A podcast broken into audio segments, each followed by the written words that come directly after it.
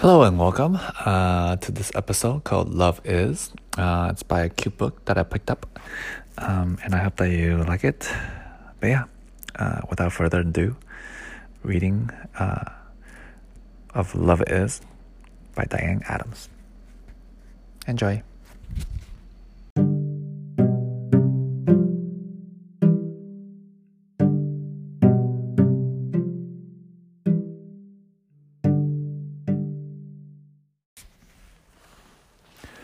Love Is by Diane Adams.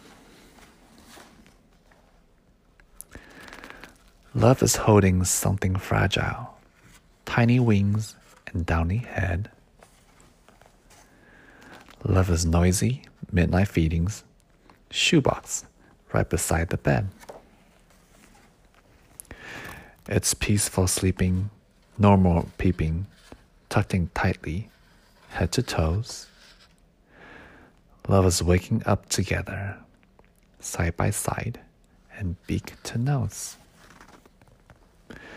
It's early mornings, messy bedtimes, tidying up and settling down.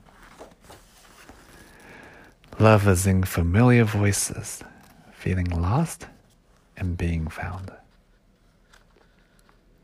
It's in the struggles growing muscles, ready for a bigger pond.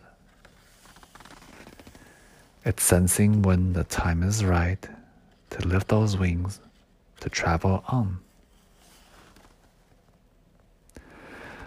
Love is nudging, gently tugging, coaxing baby from the nest. It's getting to the edge and hoping, letting nature do the rest. Love is missing, reminiscing, wishing things could stay the same. It's understanding even ducklings, like the seasons, have to change. And love is also watching, waving, wondering if love remembers you and knowing in a happy instant that love has lasted and grown some too.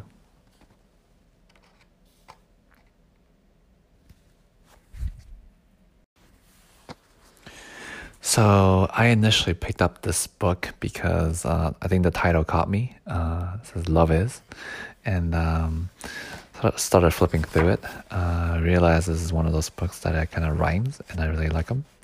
Uh, First page says love is holding something fragile, tiny wings and downy head. And um, yeah, I think to me, the picture is depicting something that's uh, very fragile at the beginning. And I think that any relationship in general, in the beginning, uh, is very fragile and has to undergo a lot of changes. Uh, I kind of went through, then it goes, you know, love is noisy, midnight feedings, shoebox right beside the head, uh, it's peaceful sleeping, no more peeping, tucking tightly head to toes. And this one reminds me of um, sleeping together and um, and cuddling and feeling close. Um, lovers waking up together, which obviously uh, is something that I treasure. Um, yeah. Um, I talked about early mornings, messy bedtimes, tidying up, and settling down. I think my favorite one is uh, so settling down because uh, when I think about that, it's just like us hang out and um, yeah, just relaxing. Losing familiar voices, feeling lost and being found. I think when I read that one, I was feeling like you were the one who found me because I was lost. It's in the struggles, growing muscles, ready for a bigger pond. It's sensing when the time is right to lift those wings to travel on. Love is nudging, gently tugging, coaxing baby from the nest. It's getting to the edge and hoping, letting nature do the rest. And it talks about love is missing, reminiscing, wishing things could stay the same. And this is, I think, um, where we're at right now. And I think um, this is um, part of the main reason I picked up this, picked up this book because uh, it goes on. It says it's understanding even ducklings like the seasons have to change, and I think the idea is that uh, there are seasons, and sometimes um, they change. It's not that it always changes, but sometimes it does. Um, love is also watching, waving, wondering if love remembers you, and I'll always remember you.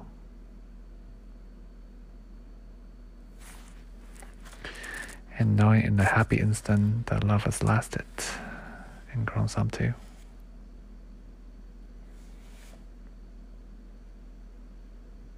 Yeah. I miss you and I love you.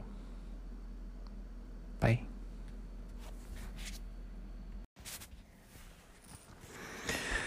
And here is a sneak peek of the upcoming episode XO Ox.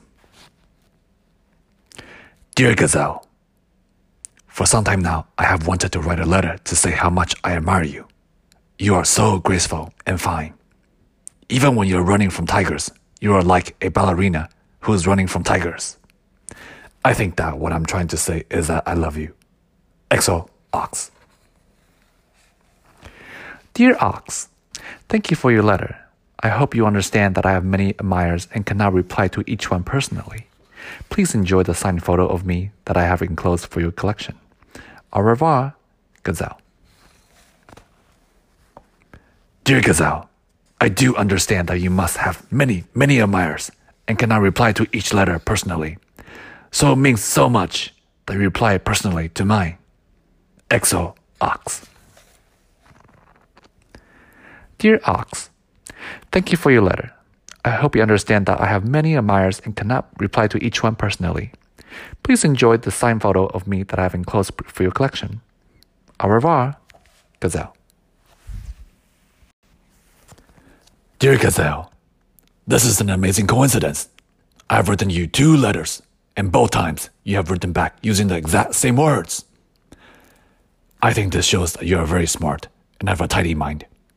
I hope that what I wrote before did not cause you to think that I only love you because you are pretty.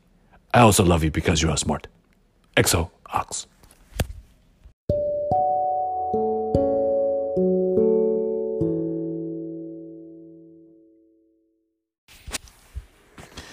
And that's it for this episode of the podcast. Uh, I hope that you liked it. Uh, yeah, hope that you like hearing the stories and listening to my voice um, I'm very excited about the next one because it's pretty amazing. But yeah, uh, I miss you. Love you. Bye.